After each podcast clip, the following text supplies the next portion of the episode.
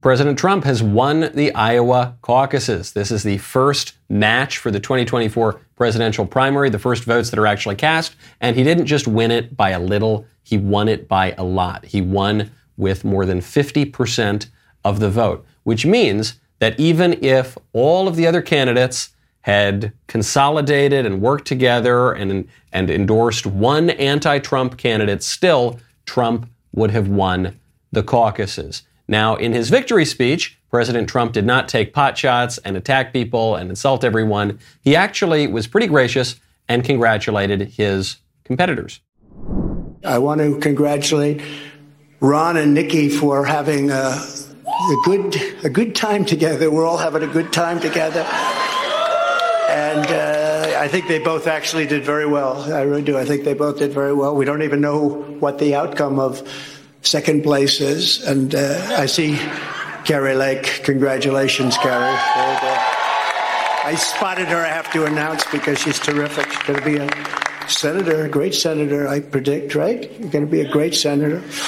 And uh, I also want to congratulate Vivek because he did a hell of a job. He came from uh, zero and he's uh, got a big percent, probably 8%, almost 8%, and that's a, an amazing job. They all did. They're all very smart, very smart people, very capable people. Some consider this to be uncharacteristic for Trump, but I don't think that's the case at all. We've seen this from Trump forever. He's brutal when you go head to head with him, and then he's generally pretty gracious in victory. He says, Oh, yeah, I called Lyin' Ted the worst, most terrible man in the world, and I said that his dad killed Kennedy. But that was then, this is now. Now I think he's beautiful, no big deal. And, and that's the tact he's taking here. Uh, he mentions Vivek Ramaswamy. Vivek, for his part, after the caucuses, drops out of the campaign and makes a big announcement. As of this moment, we are going to suspend this presidential campaign. And this is going to have to be, there is no path for me to be the next president absent things that we don't want to see happen in this country. And I'm also making the decision that this has to be an America First candidate in that White House. As I've said since the beginning, there are two America First candidates in this race. And earlier tonight, I called Donald Trump to tell him that I congratulated him on his victory. And now going forward, he will have my full endorsement for the presidency. And I think we're going to do the right thing for this country. So Vivek drops out, endorses Trump. Uh, I think the smart move for him. And P- people are saying, well, you know, he, he should have done better in Iowa. He could have won Iowa. I don't know. No one had ever heard of this guy a year ago. And then his first time ever running for public office, he runs for president. He ends up in the final four presidential candidates and he pulls 7.7%. That's pretty good. Never held office, does better than a whole lot of other people who had much more political experience. So uh, Vivek clearly has a bright future in front of him. The question now is, what happens to DeSantis and Haley. DeSantis pulled out the second place finish. He was only a, a point or two above Haley, uh, neck and neck, but DeSantis still gets number two. He still seems to me to be the hardest hit candidate in this race because what last night proved is that the polls were right. The polls were almost dead on the money about how it was going to shake out in Iowa. And if the polls are right, then the DeSantis campaign is over. We've been in a whole lot of nothing for about 18 months now. Just chatter and talk and tweets and TV commercials. And this is the first time any votes were cast. And things can happen gradually and then suddenly in politics. We are now in the suddenly phase. Pretty soon, this whole primary could be over, frankly, in a matter of days. I'm Michael Knowles. This is The Michael Knowles Show.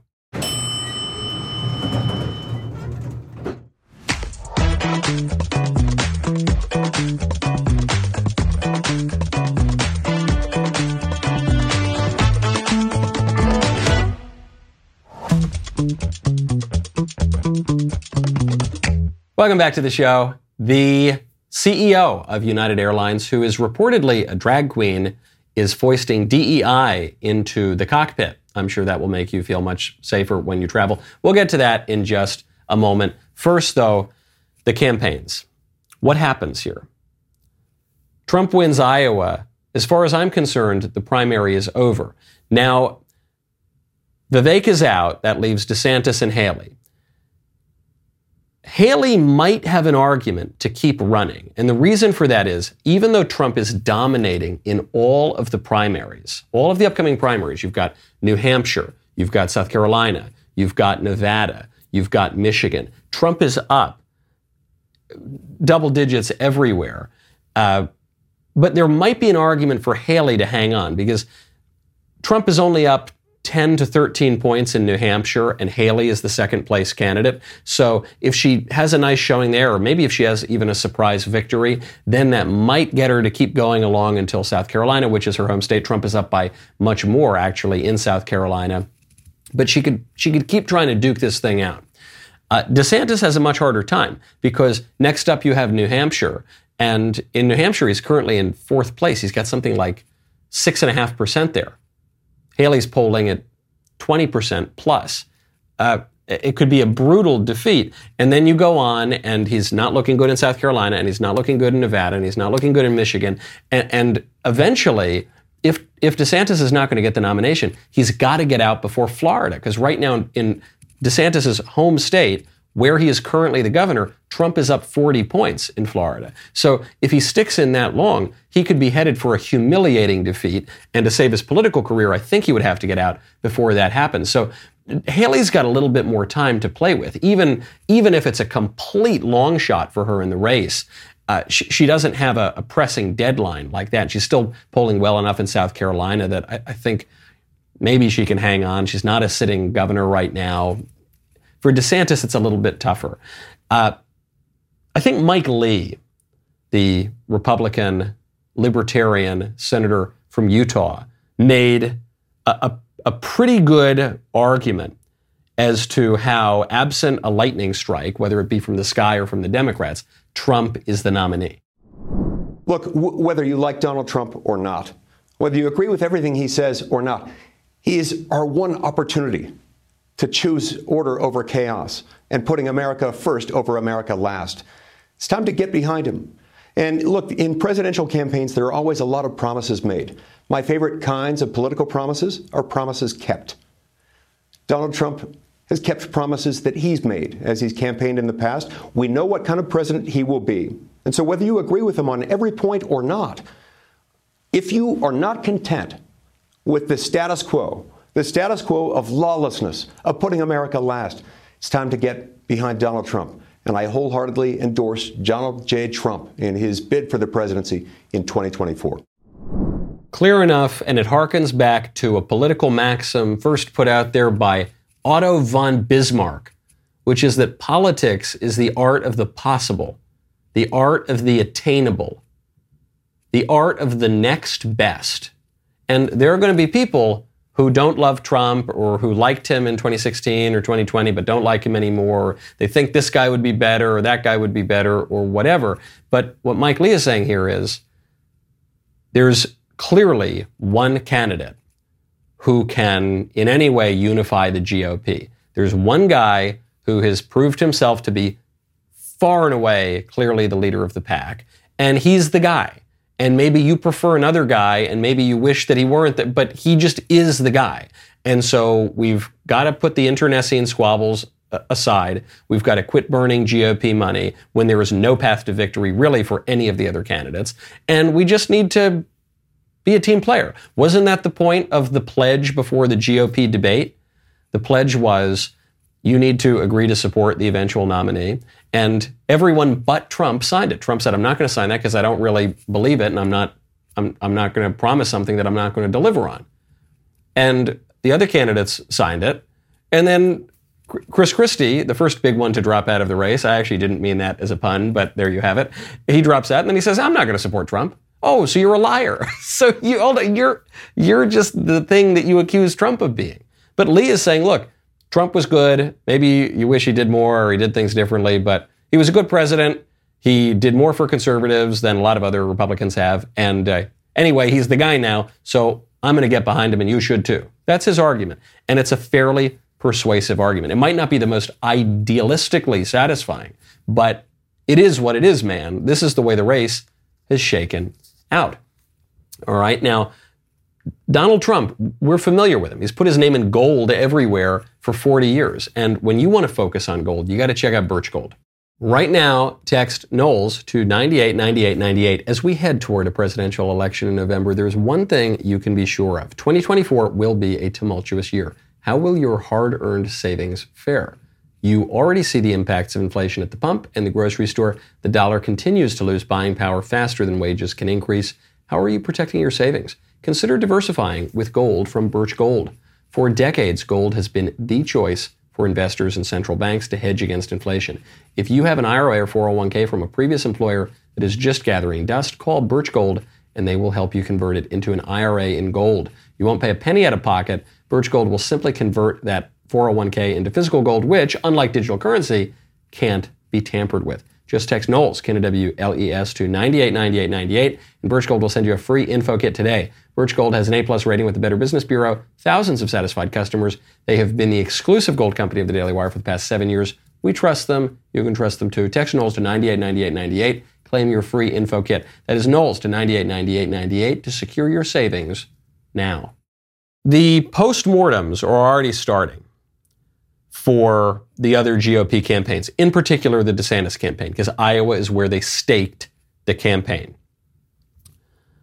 Ron DeSantis himself is beginning to indulge these excuses. The big new one of late is that the failure of the DeSantis campaign lies with the conservative media. He's got basically a Praetorian guard of, of, of the conservative media, uh, Fox News, um, you know, the, the websites, all the, this stuff. They just don't they don't hold them accountable because they're worried about losing viewers and they don't want to have the ratings go down. Uh, and, and, that's just that's just the reality. That's just the truth. And I'm not complaining about it. Um, I'd rather that not be the case, but that's just I think an objective reality. This is not a good look for Ron DeSantis. In part because it just isn't true. If Governor DeSantis here is arguing that the conservative media were just always totally behind Trump and they didn't give him a fair shake and that's why his campaign never took off, that is ridiculous. Fox boosted him in the early days of his campaign. Plenty of people over at the Blaze boosted DeSantis in the early days of the campaign. Most of the hosts at the Daily Wire explicitly endorsed Ron DeSantis. I did not. I did not endorse any candidate. I said, as a matter of principle, I, I don't think that's my role in the race, and I'd rather make observations and predictions. I'm not here to work for any campaign, so I'm, I'm going to stay out of it. But most of my colleagues, when asked, who would you vote for for president, they said DeSantis. So, sure, over time, maybe some of the coverage changed on Fox or wherever, but he actually did have a lot of support from the conservative media then he says that, that the conservative media chose ratings over you know the interests of GOP voters or something. But what does that even mean in this case? You're talking about the conservative media. If we're talking about the conservative media, then ratings is directly related to the desires of GOP voters. I'm not saying it's exactly a one to one, but it's pretty close. So even if there were people in the in the media who were just shifting their their adulation of DeSantis based on the poll numbers, based on ratings rather, that would relate to the poll numbers, it would relate to the vote. What do I think is really going on here? People are going to say DeSantis was a bad candidate. I don't think that's true. People are going to say the DeSantis campaign was run poorly. I don't think that's true. Sure, he as a candidate had flaws and the campaign made some mistakes without question. But I think the campaign was basically fine. And I think DeSantis is an excellent governor. I really like the guy. I think in any other race, he would have been clear and away a leader, if not the top guy in the whole race from the beginning.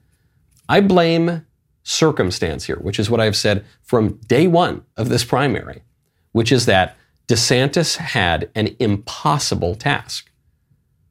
The biggest appeal of Ron DeSantis as a candidate the initial pitch of his campaign is that he was Trump without the baggage. He's all the good stuff about Trump that you like, the, the effective policies, the irritating the left, the uh, more hands-on approach, the the greater willingness to wield political power uh, rather than uh, keeping the gloves off and and just spouting off libertarian platitudes. you know, he's the guy who's going to he's going to be rough and tumble with the universities. He's going to fight Disney, and he's going to reopen the country. Uh, he's going to reopen his state at least during COVID, something that he said Donald Trump didn't even do that. I, I, I was much better on COVID than Donald Trump. I'm Trump without the baggage. I'm bigger, better, faster, stronger. Okay, that was the pitch. But his role in the race was to not be Donald Trump. His role in the race was to be the anti Trump candidate. And so he, he seems like he could have been the best candidate, but actually, what that meant politically is that he was a man without a home. Because the people who like Trump were going to go with Trump. And the people who don't like Trump wouldn't want anyone who in any way resembles Trump. And, and, and Governor DeSantis has this problem where he just isn't Trump. Trump is running in the race and he's not him. And he is kind of like Trump. He actually is kind of like the Trump without the baggage. They have some differences on policy, but they're cut from the same cloth. They belong to the same part of the party. They share a constituency, and the constituency was not willing to abandon Trump to go over to him. And he couldn't pull enough of the other guys. The other guys, the, the establishment side, the neoconservative side, the Bush side, they're going over to Nikki Haley right now. And, and so, what was he going to do? What was he going to do? Was he going to sit out this race? No, I don't think that would have been a good move either. Because had he waited until 2028, everyone would have forgotten about him. It would have been Chris Christie all over again. I suspect the reason that DeSantis ran this time is because he learned the lesson of Chris Christie. 2012, it's hard to remember now because Christie's a punchline. Chris Christie was the man. Chris Christie was the most popular Republican governor in the country. He could have run for president. He might have gotten the nomination, but he waited until 2016. And in 2016, he was an afterthought. And then he ran again in 2024, and he was a punchline. So DeSantis didn't want that to happen. DeSantis is going to leave office in early January of 2027. That's almost two years before Election Day 2028. People would have forgotten about him. They would have forgotten about his big political wins. They've already forgotten about his big political wins. DeSantis really came to the stage during COVID. It, it, was amazing. He showed incredible courage and incredible vision during COVID, and people don't even remember it. They don't care about it anymore. Political memory is relatively short issues change. And, and so it's tragic. It, it's, I mean that in like Greek tragedy sense. The greatest strength of the DeSantis campaign was its weakness. And, and circumstances forced this to come out. He didn't have a better avenue available to him. The reason he was popular was because he was kind of like Trump, but he was still kind of clubbable, with some of the establishment types. But that was his undoing. The, the time he was going to run was going to be now. But it was a it was a once in a century moment when an incumbent, when a former president was running for a non-consecutive second term, effectively as an incumbent, which is how the voters clearly are treating him. there's no one to blame. There's no one to blame. It's just circumstance. And that's probably the least satisfying answer for supporters of a losing campaign. Now, there might still be an argument for Nikki to run or to, to keep in the race because she has less pressure to drop out. Uh, but she's saying all sorts of things that are really irritating conservatives. Nikki just two days ago came out and refused to say that a man cannot become a woman. This is a transcript from uh, Megyn Kelly. Uh, Nikki was asked, um, let's get to our last question. Uh, this is from John, who uh, has a question for you, Ambassador. Uh, hi, John. John says a lot of the stuff that Trump does, you know, and says really bothers me, and I'm concerned about it. You know, one thing I saw him do was he said that uh, he had trouble answering the question, "Could a man become a woman?" I'm just wondering what your response is. And then this is the response. I'm not going to read the whole thing; it's so long, but Nikki says, "Yeah, I mean, I think first of all, let's look at the facts again. I'm sorry we didn't we didn't make it out to your part of the state. I hate that we're not there, but I appreciate you coming here. Look, I mean, I've said I want to start with Trump and then get to the question. You know, this is a hard truth on my part. I believe Trump was the right president at the right time. And so she, and then she goes into the whole thing about I, I, I liked Trump. That's why I worked for him, but he's not the right guy now, and I'm the right guy. So she, she goes into that whole thing. And then after a paragraph, she goes, Now, can a man become a woman? There's been a lot that's been talked about when it comes to all these roles and all these issues. I strongly believe that we should not allow any gender change surgeries to anyone before the age of 18, period. We, kids now, can't get a tattoo until they're 18. We shouldn't have them permanently change their body until they're 18, and that includes puberty blockers. After the age of 18, we want to make sure that people can live any way they want to live. I don't think government needs to be in control of anybody's life. You can live the way you want to live, and you should be free to live the way you want to live, and every government and everybody else should stay out of your way. But prior to 18, you know, that's bad. Okay.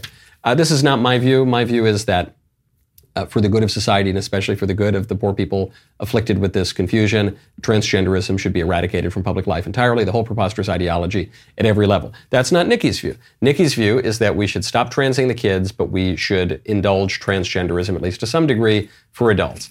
And so it's not my view, but that is the view of a lot of people. And that is the view of a lot of Republican voters. That is the view of a lot of self styled right wingers. And importantly, that is the view. I, uh, look, I think that actually is her personal view. I don't think she's being dishonest or anything here. But more importantly, from a political perspective, that is the view that fits her lane in the race. Her lane is the conciliatory, centrist, kind of establishment, kind of neocon lane. It's the anti Trump lane. It's going to win over all those suburban housewives that hate Trump, at least according to the pollsters. That's a view. That's a that's a big view in the party. And if you're going to compete, you gotta you gotta know your lane. You've got to you've got to see a path to victory there. So she might lose. She might go around state by state and get 20% of the vote in every state, and Trump gets 80% of the vote, and then he becomes the nominee, and she's the number two person. And maybe there's a unity ticket, or maybe she gets a position in the cabinet, or maybe she increases her leverage, or who knows. Maybe they throw Trump in jail or worse, and Nikki's the last person standing and she gets the nomination. There's, there's an argument for her to stay in the race, but the, the only way she's going to stay in the race is, is by continuing to irritate the right wingers. She's going to have to move even more to the center, maybe even a little to the center left. On an issue like this, this is an issue where Democrats of 10 years ago would never have said, yeah, people have a right to, men have a right to use the women's bathroom as long as they're adults. But but the country's moved to the left on that issue, on a lot of social issues. So that's where she is. She's finding that space in the center. And it, it shows a split in the party, too, because I think, especially among boomers and Gen X, that's a, that's a really acceptable answer. Among Zoomers, that's not a, an acceptable answer. The Zoomers strike me, and I meet a lot of them and I travel all over the country, they strike me as much more socially conservative, the GOP Zoomers. And millennials are a little bit split. That's a generational divide, but she's picked her side of it. And it might take her pretty far if she sticks in the race. Now, Trump obviously comes out looking pretty good from Iowa. When you want to look good, you got to check out Genucel. Right now, go to genucel.com slash Knowles. This year, make a resolution that is easy to keep and delivers immediately on its promise. With Genucel skincare, you can turn back the clock and look 5, 10, or even 15 years younger. Right now, Genucel Skincare is celebrating 2024 with its New Year's sales event. You will save over 70% off all your Genucel must-haves in their most popular package. Say goodbye to fine lines, forehead wrinkles, sagging jawlines, dark marks, skin redness, and even under eye bags. Leave them in 2023. Genucel works for women and men. It's safe for all skin types and is perfect for skin of any age. Plus, Genucel promises immediate results that will make you smile, guaranteed, or 100% of your money back. Right now, for a limited time, Genucel's top selling hyaluronic acid serum is included free in every most popular package. I love this company. I really love the products. Even I have used them. I like to say I just woke up like this and I don't use it, but uh, you know, even I have used them. They're really great products. Uh, people in our office love them. The founder is a Coptic Christian from Egypt, left for the American dream, and they use only the top ingredients. Enjoy maximum skin hydration for a more youthful look. Genucel.com slash Knowles. Enter code Knowles for extra savings at checkout. Every order automatically upgraded to free shipping. Genucel.com slash Knowles. Code Knowles, K-N-O-W-L-E-S. Speaking of generational divides, I posted a Twitter poll yesterday, an X poll now, we call it. Yesterday was Martin Luther King Day, and I didn't even remember it was Martin Luther King Day until the end of the day. I noticed that there was some anti MLK posting going around on social media. MLK had become kind of controversial. And so I just I said, hey, do you think Martin Luther King was a hero? As I don't know, when I was growing up, everyone thought Martin Luther King was a hero. Do you think he was a hero, or do you think he's overrated? And I said, an answer according to your age. So if you're 44 and over, you know, pick this button. And if you're under 44, click this button. And I chose 44 because that's the cutoff for Gen X. So I wanted to see how the, the Gen X and the boomers di- differed from the millennials and the Zoomers here. And for Gen X and the boomers, it was 50 50, which is actually somewhat surprising to me. 50 50. MLK is overrated versus MLK is a, a hero. For the younger people on this on this highly scientific Twitter poll that uh, you know I just put out there, but it got a zillion votes. A lot of people retweeted it. It was three to two overrated. A clear majority of the younger people responding to that poll said, said overrated. And that part I believed. I got the sense that younger people are not as hot on Martin Luther King as older people. Why is this? Is it because the younger people are more racist or something? No, I don't think it's that exactly. Is it because they're less educated? No, I don't think it's that exactly. I think it's that we're in a, a moment of major political shift. And part of that shift is we're tearing down a lot of statues and we're upending a lot of myths. And that happens a lot. And it's happening all over the place. We live in an age where people are tearing down statues of Christopher Columbus and George Washington. Okay. And Martin Luther King is as close to a secular saint as there can be. He is in the, the pantheon of the liberal secular deities at least a saint, if not an outright deity. But we're not only going to be tearing down statues of old white guys from the 18th century, we're going to be tearing down all of the statues. We're in a, an age of debunking. That's the word. It's kind of a stupid word, but that's the word that is so popular. We're going to debunk everything. We're going to demystify everything. We're going to disenchant. We're going to rip up these myths. And, and so the Zoomers who say they, they think MLK is overrated, they've got decent enough reason to. I mean, there was the discovery in recent years that the man was witness to a rape and kind of laughed about it, uh, that uh, Martin Luther King palled around with communists, even if he wasn't a communist himself, that uh, Martin Luther King though presented as a Christian reverend, didn't really believe in the most basic aspects of Christianity. He, he denied the divinity of Christ. He denied the miracles. It was a little complicated. Plagiarized his PhD thesis, uh, which you know now is a, a, bigger issue because we just booted the president of Harvard University for that. Uh, so yeah, those are all the knocks on him. The, the man also did really great things though. But in the age of debunking, in the age of, of uh, demystifying and disenchanting. We ignore the great things. We ignore the great things George Washington did. We ignore the great things Lincoln did. We're certainly going to ignore the great things Martin Luther King did. And so that would be the reason why someone on the right might be a little skeptical of King. And then the left has hated Martin Luther King for quite a while now. Because even though King was presented for some time as a left wing figure, now the left is not so interested in I have a dream that we won't be judged on the color of our skin. Now the left is much more interested in Malcolm X than they are in Martin Luther King. Now, rather than seeing Martin Luther King as a symbol of a, a, major progressive victory in the 1960s, they, they see him as an impediment to, to real radical change. And the left now is far more radical than it was 10, 20, 30 years ago. So Martin Luther King's coming down. And, and people are going to be very upset about this. I, you know, I don't really care one way or the other. I think the man did some great things. I think the man had some problems too. And uh, you know, when I when I consider saints, I usually consider Christian saints. You know, like the saints canonized by the church. I, I'm not saying that secular liberal culture can't canonize some good people along the way too. They certainly have, but it's just not my primary uh, focus. But but it happens. It happens. The great heroes of one age they disappear. So the question now is who are, who are the heroes we're going to raise up in their place? We're, we're in a very destructive moment. What are we going to build up in, its, in, in their place, if anything at all? It's a, because it's a lot easier to destroy than it is to build. Now, speaking of black guys and Christianity, Little Nas X, the rapper who um, infamously made a music video of him getting um, violated by the devil himself, Lil Nas X uh, then said he was he was becoming Christian and he was going to uh, go study the Bible at a Christian college. And he made a big media campaign about this, even though the college said we've never heard of this guy. He's not doing that. Then he came out with this blasphemous music video, very sacrilegious video that we covered on the show briefly. And now he's responding to the backlash against his sacrilege. And he says, Oh, you know, I, I had no idea that people would be offended. I obviously meant no offense.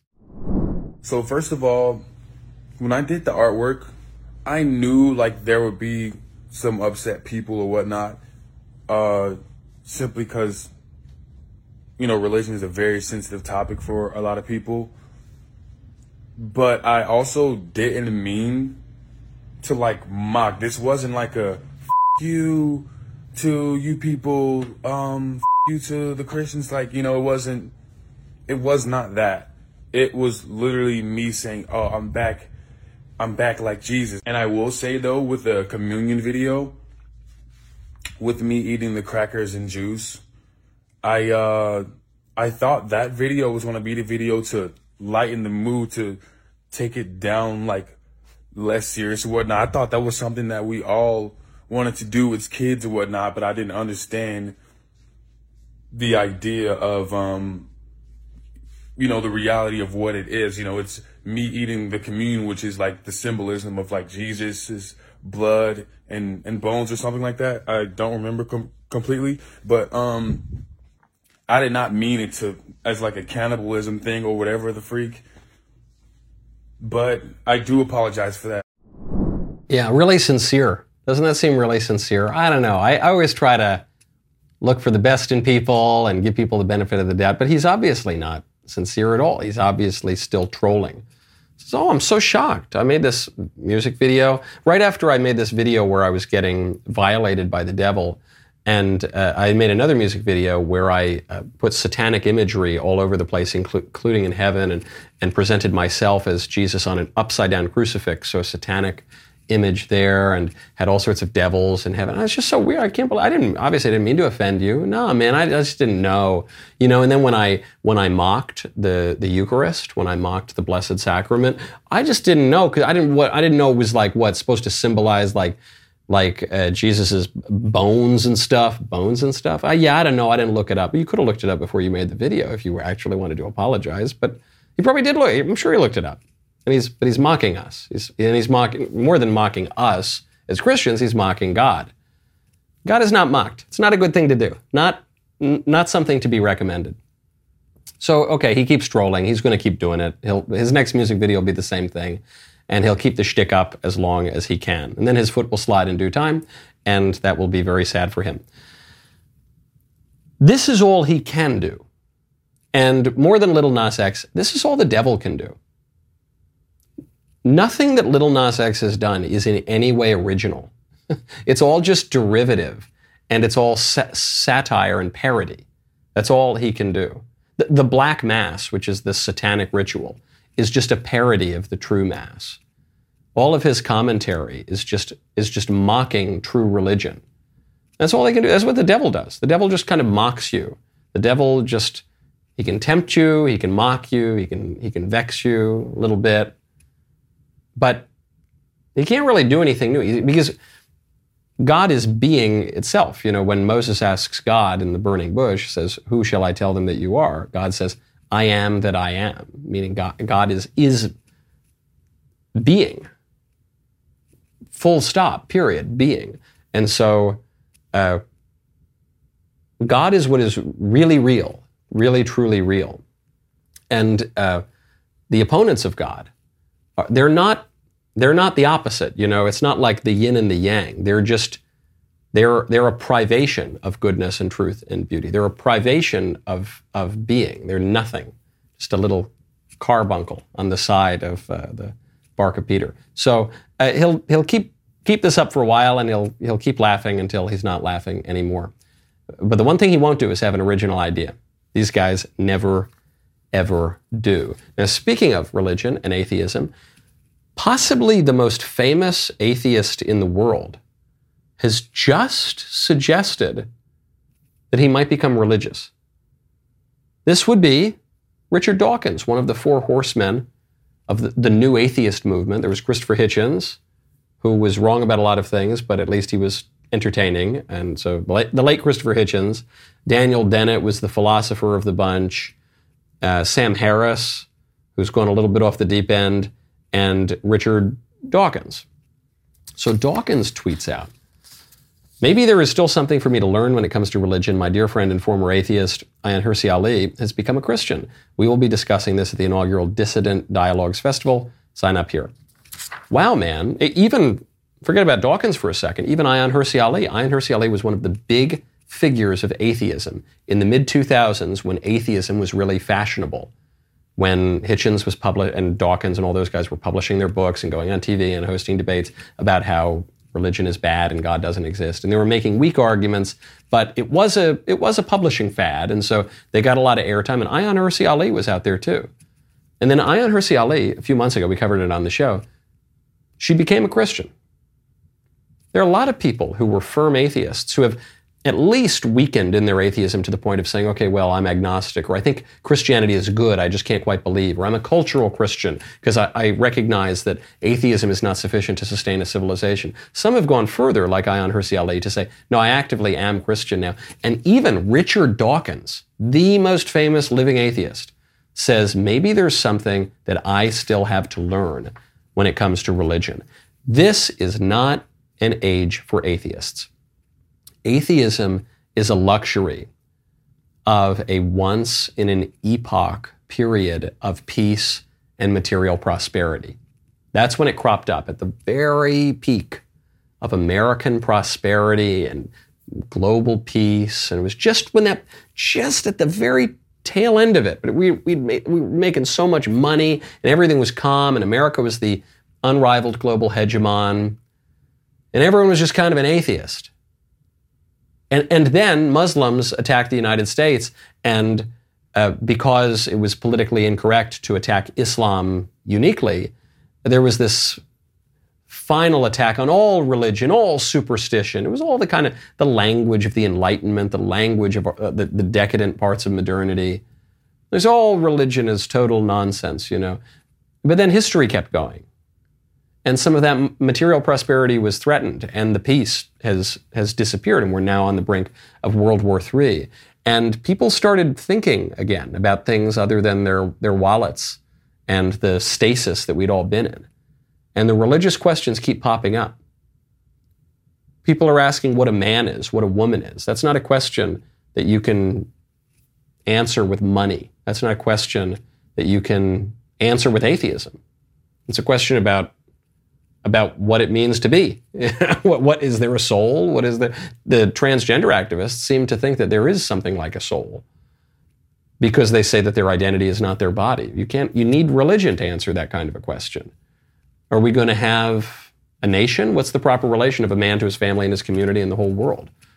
What, what are our obligations to foreigners? Mass migration is a big crisis. What are our obligations? What, what does morality tell us about? You can't, you got to engage in those religious questions again. The, the old gods have returned. The old pagan gods have returned. The old weird sex cults have returned. The, and, and the, so the only way to fight the old gods is true religion. It's the only, it's the only way to do it. Either you just become a pagan, which plenty of people have done, or you return to the true faith. But no religion is no longer tenable. That, that time has passed. It's very very mid 2000s, very, very dated. So maybe Professor Dawkins will hop on over. Wouldn't that be great? Now, speaking of professors, there is a Harvard professor who has just given the, the most perfectly liberal take on the entire public square at where else? The World Economic Forum, where it, liberal elites from all over the world gather in Davos to decide how to run our lives. We'll get to that in one second. First, though, you know, as a father, I am quite concerned about the kind of messages that my kids are exposed to in the media. That is why I'm thrilled about Bentkey, the new kids streaming entertainment app from the Daily Wire. Right now, you too can check out the entire world of Bentkey for free for 14 days. Bentkey is the only kids streaming app that you can trust to provide quality content that aligns with your beliefs and worldview. You won't find any gender confusion, any climate hysteria, or social justice propaganda on BentKey. Just premium quality content that kids will love and parents can trust. Try BentKey for free for 14 days. That is 14 days of unlimited access to BentKey's world of adventure, a world full of incredible characters and timeless stories that will entertain and inspire for the next generation. Use the code UNLOCK at checkout to get 14 days of free access to BentKey, no strings attached. You can cancel anytime, but I'm sure that you will not want to. Because once you see the amazing content that BentKey has to offer, you will be hooked. Don't wait. Go to bentkey.com. Use code UNLOCK at sign up to start your trial today. My favorite comment yesterday is from Marcus Caberas, 4079, who says Michael is one Italian tie away from closing the door on SLA and insisting she not ask him about his business. I know it's true because I was wearing my Italian double breasted blazer yesterday. I said one of my big New Year's resolutions. It's not necessarily to work out, you know, or read more books or do something. It, it was, I, I think I need to wear more double breasted jackets. And so we've begun that. And now pretty soon, perhaps I will um, murder all of my enemies and move my family business to Las Vegas. We'll see. We'll find out. A Harvard professor on a panel at the World Economic Forum is going off about the danger posed to society by Twitter, by, by conservatives being able to speak somewhat freely about anything anywhere. For a long time, I was on Twitter, um, and now it's become such a toxic place that I've concluded it's not a worthwhile place to spend time. And as you said, it is exhausting. So you do have to pick and choose. And you have to think about where the places where you can get your message across. But I am trying to figure out, I mean, I have given up on X, what a scary name that even is, right? Um, and I don't know what the alternative is right now. What is scary about the name X? Elon responded, he said, X is just a letter of the alphabet. what? How is it scary? This is proof that the, the liberals will just present anything they don't like as scary. And they always they say, oh, this Trump, he's scary. Those other Republicans, some Republicans, I might not agree with them, but they're, but this Trump, he's really scary. So first of all, Trump is scary. How is Trump scary? Trump, you you liked Trump for like 40 years. Trump is scary. He was on every tabloid. He was on every talk show. He was a he was a network game show host. He had a very popular clothing line and clubs, and he's the least scary guy in the country. What are you talking about? No, he's very scary. Uh, listen, I, I want a healthy Republican Party, but this Trump man, he's scary. No, you're just saying he's scary because he's the guy now. Just like you were saying Romney was scary, just like you were saying McCain is scary. Also guys that you previously had liked now you like sort of like them again because they turned on Trump, and you know, okay, fine. This goes all the way back to the Goldwater campaign, where the libs trotted out some guy, and they said, "He said I am. I wish I had a clip of the of the the ad. I, you know, I am a lifelong Republican, but this Barry Goldwater man, he's scary. But they'll do it to anything. They'll do it to the letter X. Isn't that a scary letter? What would Y have been less? Would W have been less scary? No, it's just anything, anything, including the most benign anodyne things that we do will be called scary. And so you've got to not let that affect you. They're going to say this stuff about anything that we do. And, and what's the substance of X? What X is, is Twitter, but conservatives are allowed to speak. It's Twitter, but conservatives are probably not going to be banned for being right wing, and we're probably not going to be shadow banned, and we can just speak. That's the scary thing. It's very scary, very scary to the left. Now, they're plotting at, at Davos how to control our lives and implement all sorts of new uh, instruments in politics and corporations and universities to control us. One of the main ways they do that is through DEI. And the CEO of United Airlines has just promised that he is going to implement DEI all throughout his company, up to and including the cockpit. How is diversity and diversity targets working into the Aviate Academy? We have committed that 50% of the class of, of, the classes will be women or people of color. Uh, today, only 19% of our pilots at United Airlines are women or people of color. And by the way, from all the data I've seen, that's the highest of any airline in the country. White males don't just dominate in the cockpits, also in the C-suite at United Airlines. Well, look, at United, I'm proud of the diversity that we actually have in our, our C-suite. I think if you look around corporate America, Correct me if I'm saying though. So I, this was just based off your website, the people you list as executives. But out of 11 people, three are women. I believe one is a person of color.